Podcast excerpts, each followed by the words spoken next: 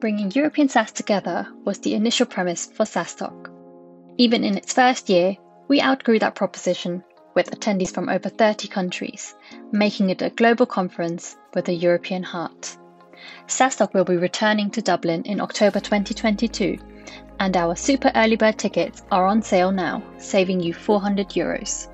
Grab yours by visiting saastock.com forward slash dash 2022.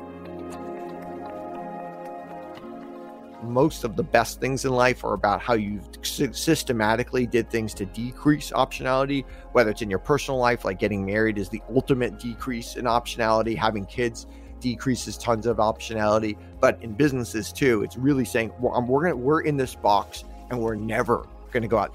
That really uh, creates a lot of clarity thinking. Hey everyone, welcome back to the SaaS Revolution show brought to you by SaaStock the conference that helps SaaS companies get traction, growth, and scale.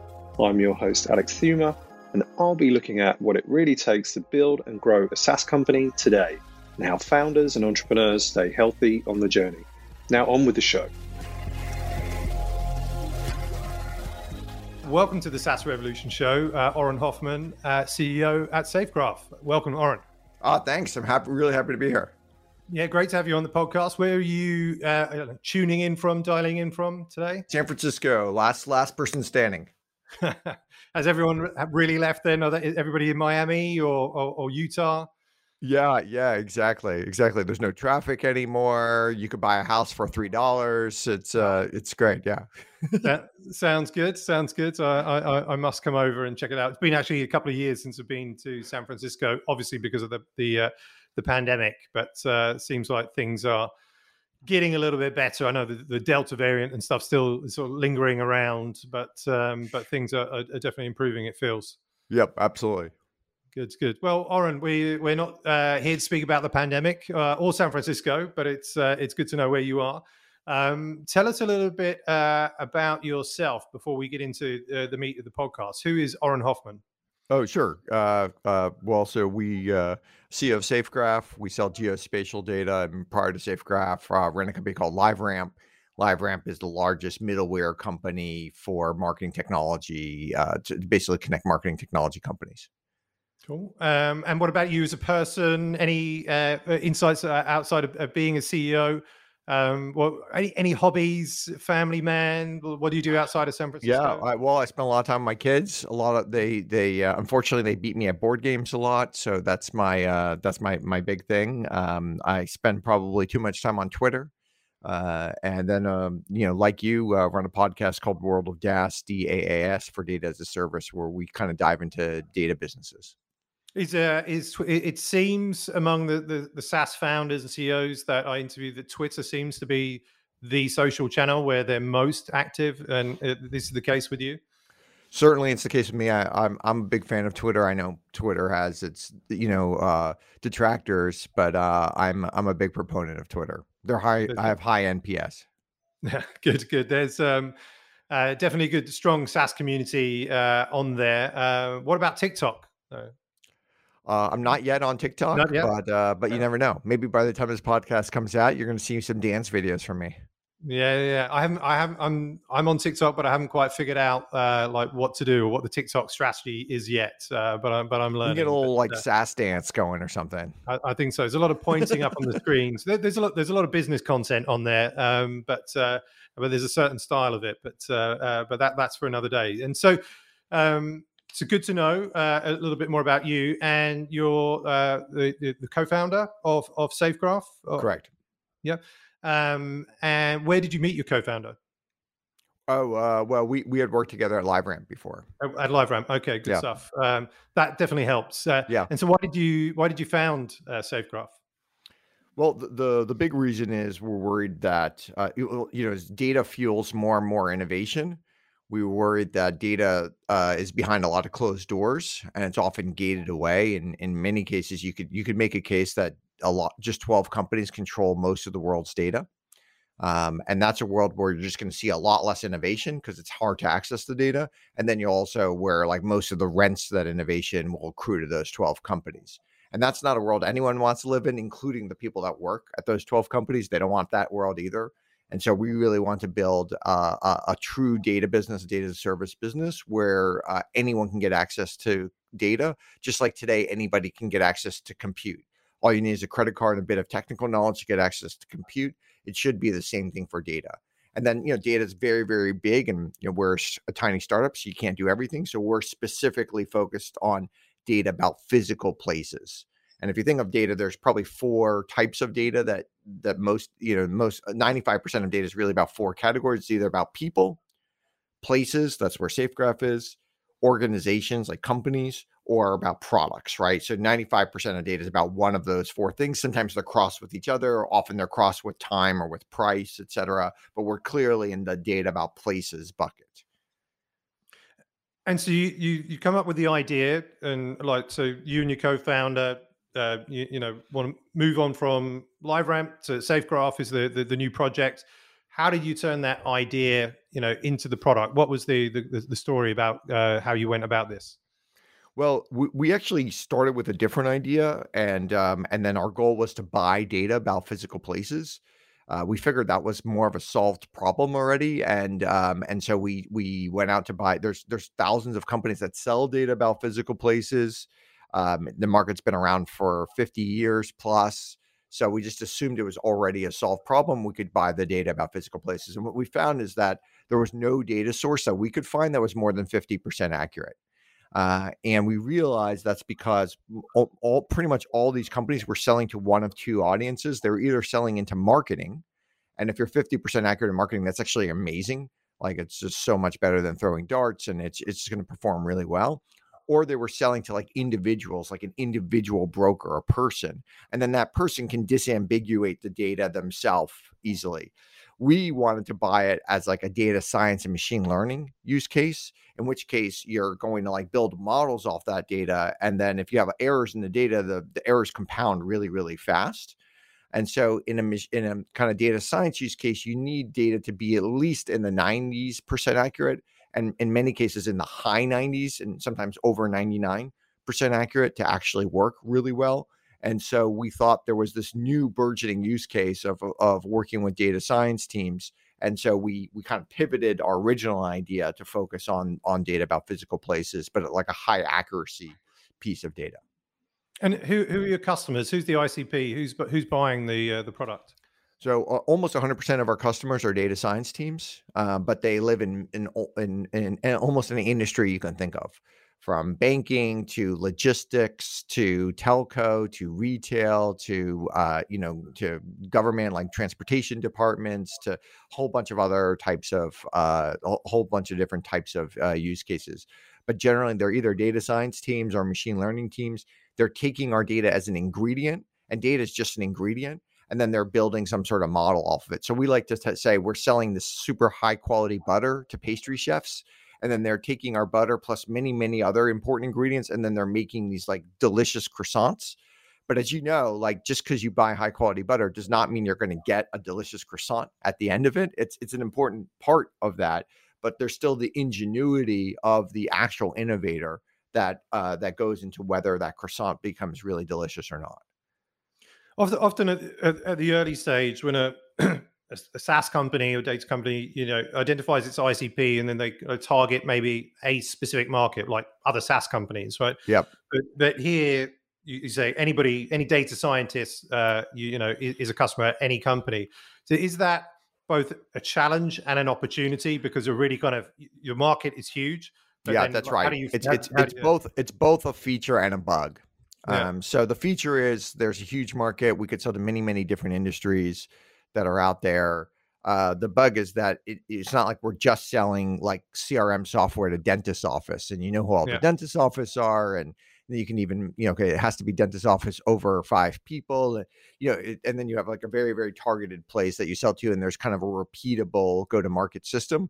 In our case like when we sell to the insurance industry it's very it's very different than we sell to private equity which is very different we sell to logistics companies which is very different than we sell to retail which is very different than we sell to government agencies and so each of those go to market motions have a very very different flavor to them uh, and um, and you know different marketing, different product marketing, sometimes different different other areas of expertise. Sometimes they want different types of products.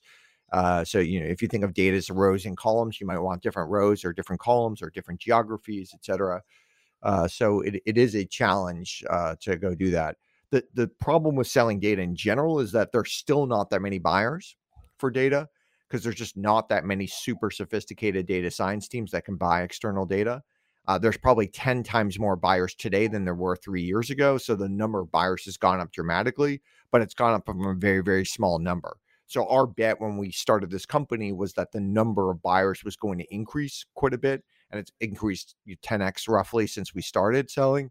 Um, and uh, but it's still a very, very small number, and our bet is that it will continue to increase uh, rapidly. Uh, but you know, the, if you think of the number of retailers that could actually buy external data, it's very small. Even hedge funds, there's 11,000 hedge funds in the United States. There's maybe a hundred that are active buyers of alternative data. So we're you know we're talking about one percent or so of hedge funds that can actually buy data today. Now there's maybe another thousand that are making the investment to buy alternative data and you could see over the next five years the ability and so and that's the same of any industry whether it be retail or logistics or real estate or you just go down the list. So what was the launch story given you know you've got quite a you've got data scientists so you know narrow sort of like uh, specific role a broad market. How did you launch and go to market uh, with SafeGraph and get those first customers well, uh, you know, we we did what a lot of startups do. We just started emailing random companies and asking if they might find it interesting. Um, and our very first customer uh, was uh, uh one of the largest telcos in the United States, and um, and so that we got lucky. And uh, they're extremely smart. They have a huge, you know, data science team of like a thousand person data science team. Uh, they they're very very demanding customer they needed us for many, many different things from network planning to marketing and advertising to a whole bunch of other like really, really core things to their business. And uh, they were not satisfied with the current vendors that were selling them data about places. So they took a bet on us. Uh, they they and you know our, our product today is is probably a hundred times better than it was when they bought our product back then. So they took a bet and they took a bet that we were going to continue to improve it uh, and they're still one of our favorite customers to work with uh, today. And and they were our first customers for six months, and we would literally like go there and we'd sit with their data science team and ask them why the, you know what was, and then we would see the errors, and they were very. And every time you'd see like a bug or a problem or you know data, really, if you're selling data, what, what you're really selling is facts.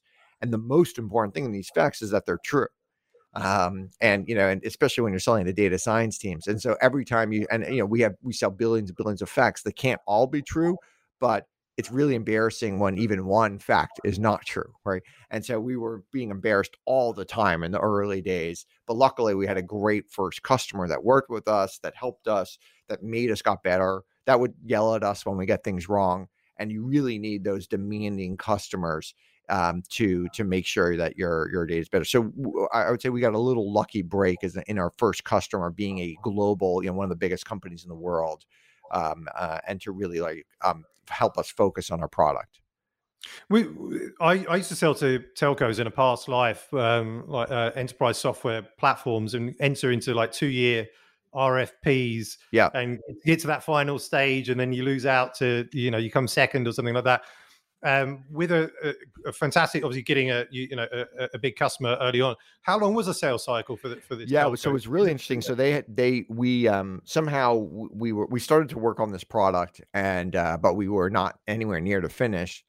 And they uh, we found out that this telco was was had an RFP process going on, and so we we were probably the last place in there, and we just got lucky. We were maybe a you know a, a 15 person company at the time or less and uh, so they let us in to the thing and there were there were eight other companies there's total nine companies in the rfp one of the great things that this telco did which i thought was and i still it's still pretty rare.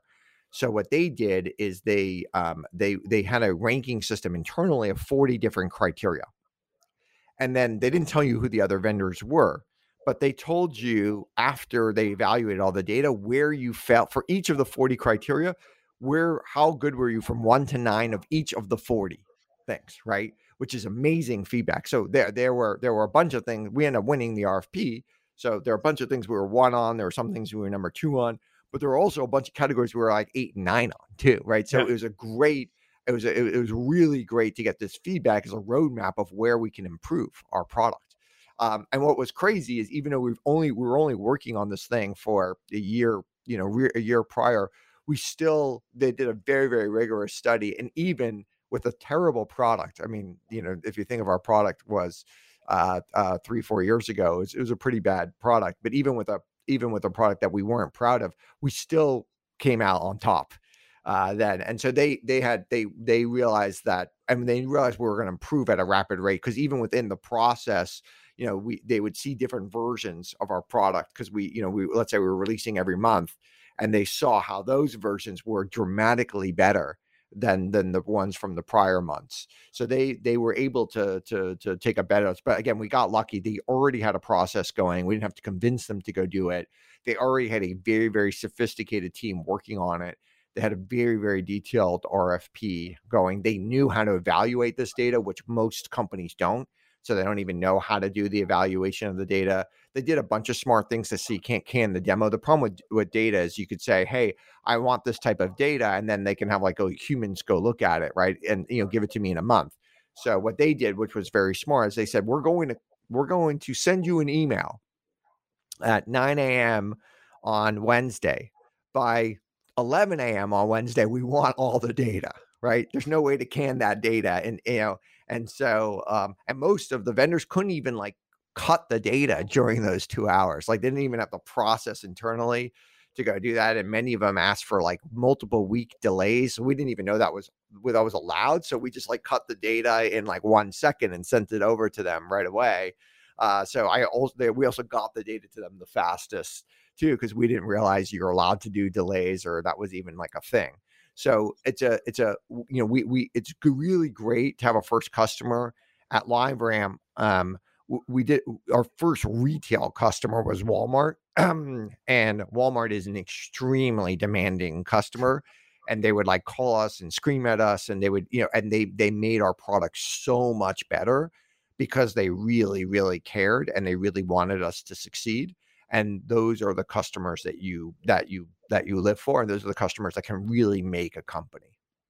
Is that there's something um, absolutely true but something to be i guess mindful when you have these bigger customers and you hear about it a lot that then they start to dictate perhaps the roadmap a little bit and say can you develop this feature and this feature? And you, you know what, what happens in in that case? Do you yeah give, that's um that these are always these hard questions and there's no easy answers right. So um and and so, so you know you, you have to make you you have to try to figure it out like is this something that's just a snowflake for this particular customer? Because in which case uh, it doesn't make sense to go do it um, and it may make the customer a little bit unhappy that you're not going to do this snowflake but they also understand like they want you they want you to be around they want you to be successful and they want you to sell to other people or is this something that they're asking actually something that a lot of other people really would want? Um, and it's actually it is something on the roadmap and even though maybe we were thinking of doing this particular thing two years from now and they want it like two months from now um, maybe it actually does make sense to reorient the the roadmap because so many uh, now that you're you get into it, you realize actually so many other customers might want something similar. Now, when you only have one customer, it's hard to do that. So you do have to be out there talking to the market. When you get to 100 enterprise customers, much much easier to make those decisions because now you can go ask your customers if somebody asks for something, you can go ask everybody else, and if 15 other people raise their hand, like, oh, this does seem valuable um, maybe I should prioritize this particular thing. Given given that uh, you run, I guess, a, a, a data business, so like, um, why you're obviously understandably uh, passionate around the topic. Well, why why do companies need to be data businesses? Do you think? Well, companies don't need to be data businesses. So, and and data historically has been a bad business because there just isn't a lot of there weren't a lot of buyers for data. Um, so the number of buyers, as I mentioned, is increasing dramatically, but there's still not a ton of buyers. Like if you sell, if you want to sell data to retailers, there's there's maybe 12 buyers or something to buy your to buy data right now. Now in the future, there might be 1,200 buyers, but that that might be pretty far in the future. So you really you really uh, have to understand like the data business. Uh, the first, if you're a data science team, the first thing you're going to do is is evaluate your own internal data before you buy external data. And so, and most of these companies produce a lot of great internal data. Um, and th- that internal data could be around pricing, it could be around um, supply chain stuff, it could be around um, how do you pay your employees or how re- employee retention. I mean, there's so much good data that every single uh, company produces, and so there's so there's a lot of low hanging fruit for a data science team just to work on your own internal data. At some point, you start to you you you start to juice everything that you can uh, from that orange on the internal data and then it and and you there's a little bit of an asymptote that you reach and then it makes sense to start investing. Only then does it make sense to start investing in external data.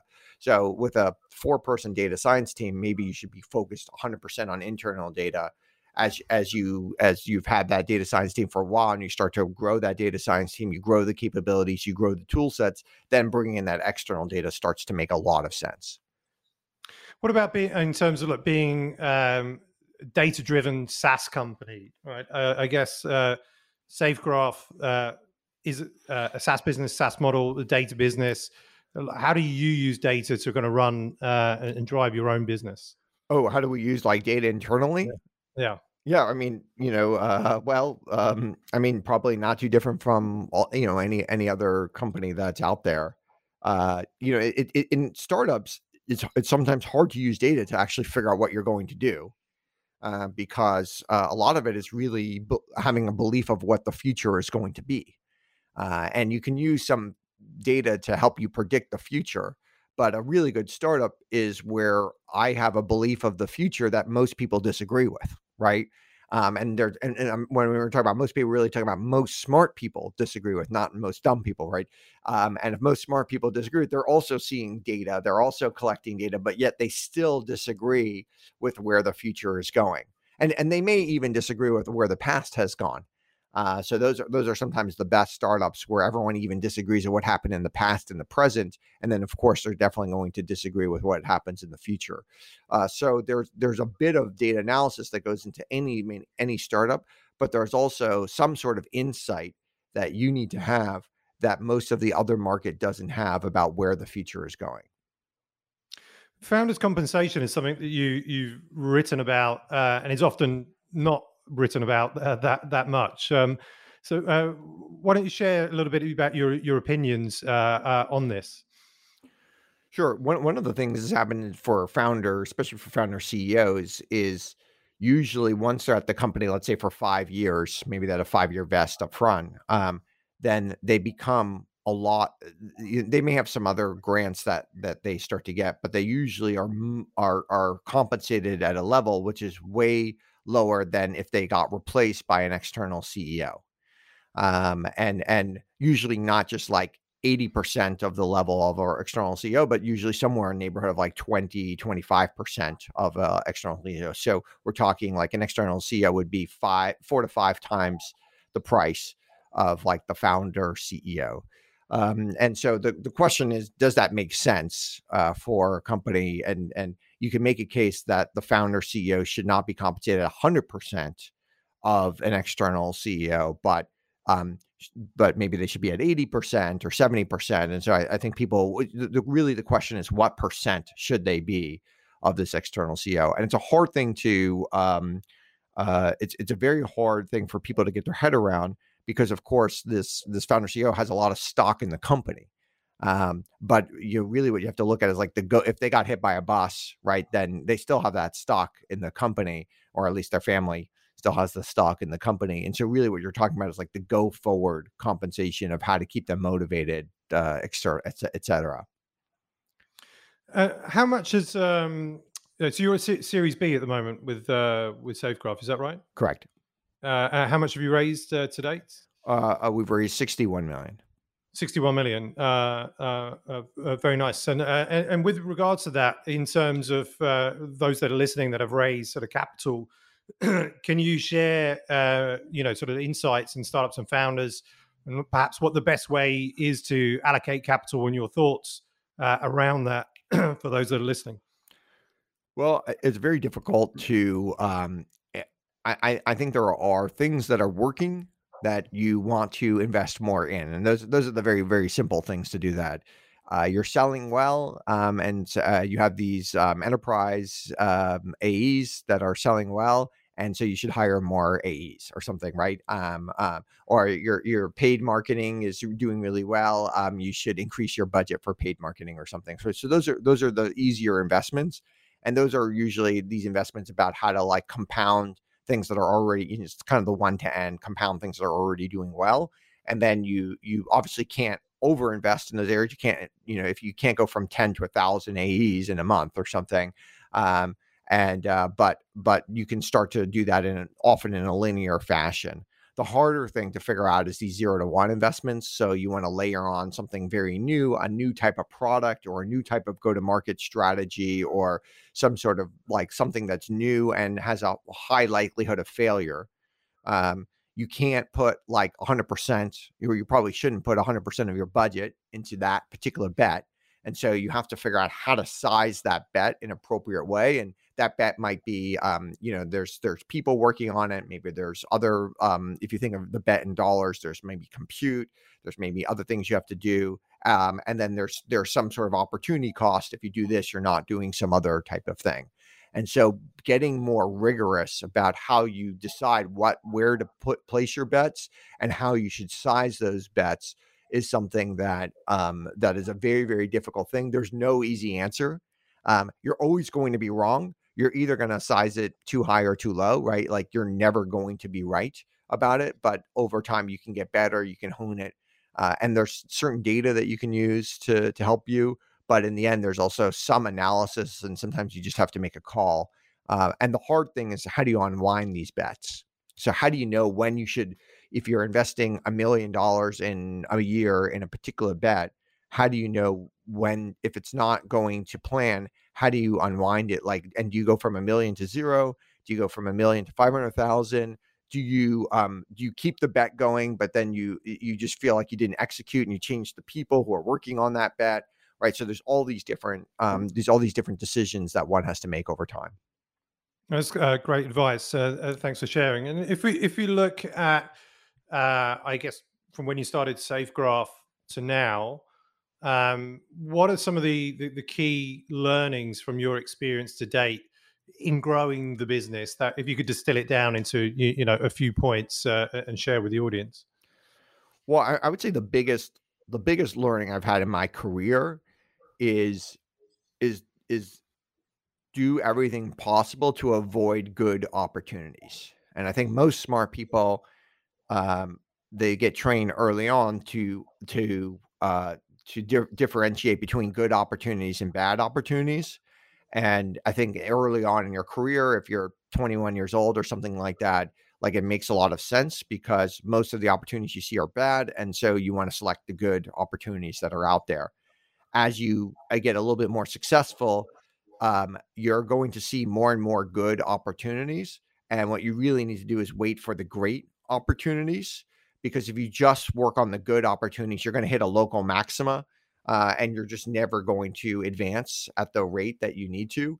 And this is very, very difficult to do. So, and and a lot of great opportunities are kind of disguised as bad opportunities, um, whereas most good opportunities are get uh, get a little bit more obvious over time.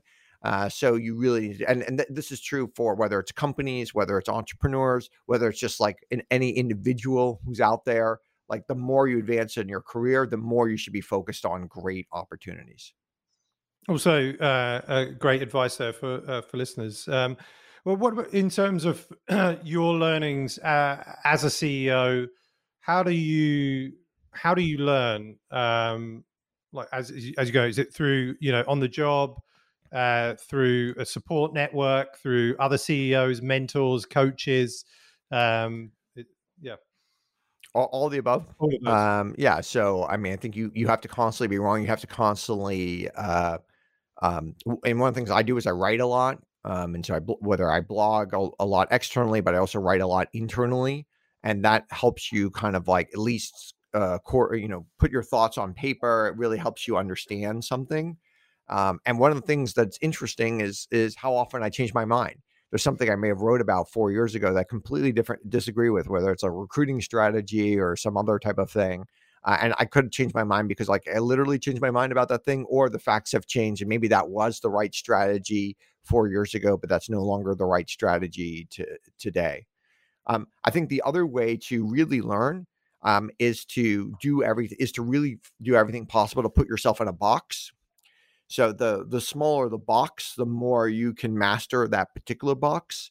And I think this is something that's very very difficult for smart people to do and a lot of entrepreneur a lot of entrepreneurs a lot of smart people are really about increasing optionality and their whole life has been i'm going to go get an mba which is about increasing optionality or i'm going to do these all these things in my life to increase optionality and I think most of the best things in life are about how you systematically did things to decrease optionality, whether it's in your personal life, like getting married is the ultimate decrease in optionality, having kids like decreases tons of optionality, but in businesses too, it's really saying we're, um, we're gonna we're in this box and we're never going to go out. Not we're we're think we're not going to go outside it for the next year, but literally saying the word never we are never going to go outside this box. We're going to stay in this box. We're going to confine ourselves to be in this box.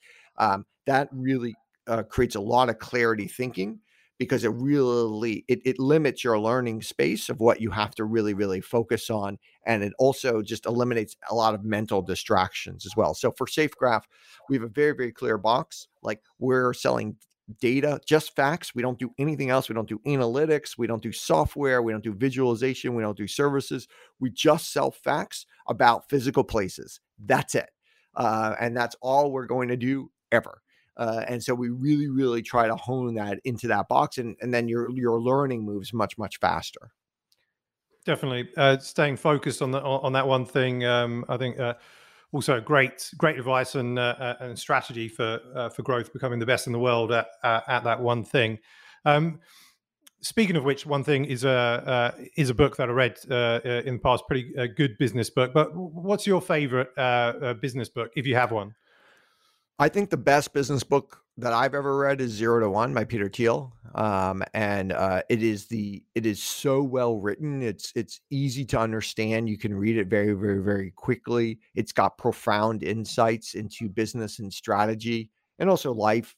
Um, it's a it's it's it's really interesting that it, it was written by someone who isn't a, a, a business book author or anything, and this is the only you know it's just kind of a book he wrote on the side but it's just incredibly easy to read and and and incredibly profound. Yeah, one one I should probably go back to. I think probably read it when it first came out, which was however many years ago, uh, but probably time to uh, dust off the cover and read yeah, again. Yeah, I, I, certainly encourage everyone who joins SafeGraph to read that book. Uh, and, and, most people actually have already read it by the time they come. Uh, again, it's a quick read, so you can read it very very fast, which is nice um, and um, and it's easy. It's it, while the concepts are profound, they're really easy to understand. Where can people find you uh, online uh, and SafeGraph too, if they're if they're interested? Yeah, absolutely. Well, um, you know, the you, they can check if they're super into if they're a data nerd and they're super into data, they can check out our podcast, World of DaaS, D A A S. Uh, and then I, as I mentioned, I'm a prolific person on Twitter. So Auren A U R E N on Twitter come see my napkin graphs or you know other other other random musings that I have. Awesome, good stuff. Uh, well, uh, Auren Hoffman, uh, CEO of SafeGraph, uh, thanks so much for, for taking the time out today to share with the, the SaaS Revolution show and the SaaS audience. Really appreciate it. Thank you, Alex. It's been a pleasure.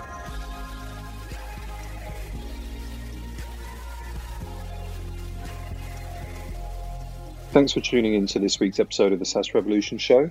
I hope you enjoyed it. And if you learned something from it, check out saastock.com forward slash events to find all the upcoming SaaStock conferences around the world.